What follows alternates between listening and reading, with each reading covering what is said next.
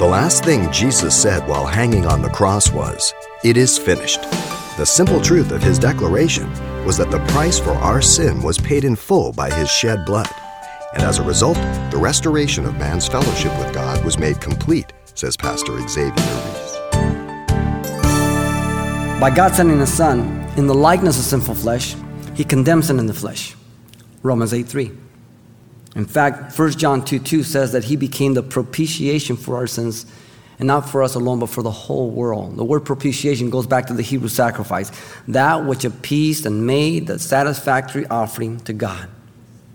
Think back to what Jesus said from the cross, quoting Psalm 22 My God, my God, why hast thou forsaken me? Now remember, who's on the cross? The Holy One of Israel, God's Son.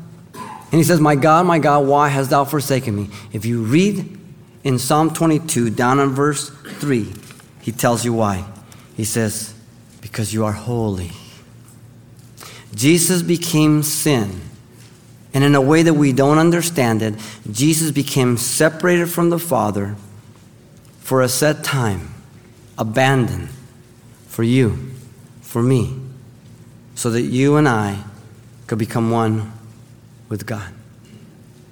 That's heavy.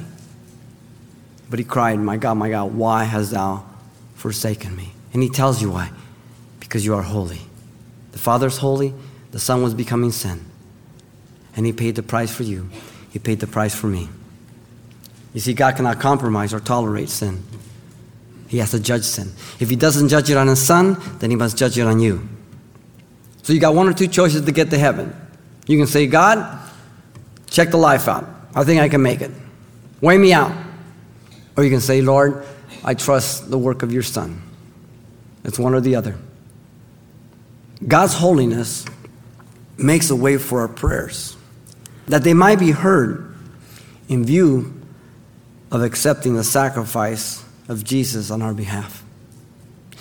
In fact, Jesus said, Pray after this manner Our Father, who art in heaven, holy be your name. The very first thing we should recognize, He's our Father. And the second thing we should recognize is that He's holy. In fact, Ecclesiastes, Solomon says, You know, God's in heaven, you're on earth, so let your words be few. Choose them well. I think, I think sometimes we're too flippant. I don't think we have to become all religious and all that, but I think people take it too casual today. You know, the man upstairs, you know, he's my buddy, this and that. Yeah, okay. And, and there's no reverence for God or the things of God. Jesus said to his disciples in Luke 11 14, If you then, being evil, know how to give good gifts to your children, how much more will your heavenly Father give to you the Holy Spirit to those who ask? You see, His holiness is a way by which He answers our prayer. Without that, He doesn't hear us. You've been listening to Simple Truths with Pastor Xavier Reese, a daily devotional of the enriching and precious truths found in God's Word. We're glad you've joined us and want to mention that today's message, as always, is available on CD for anyone who gets in touch. To make your request, give us a call at 800 651 8352. That's 800 651 8352 or write us at Simple Truths, 2200 East Colorado Boulevard, Pasadena, California, 91107. Or visit our website, calvarychapelpasadena.com.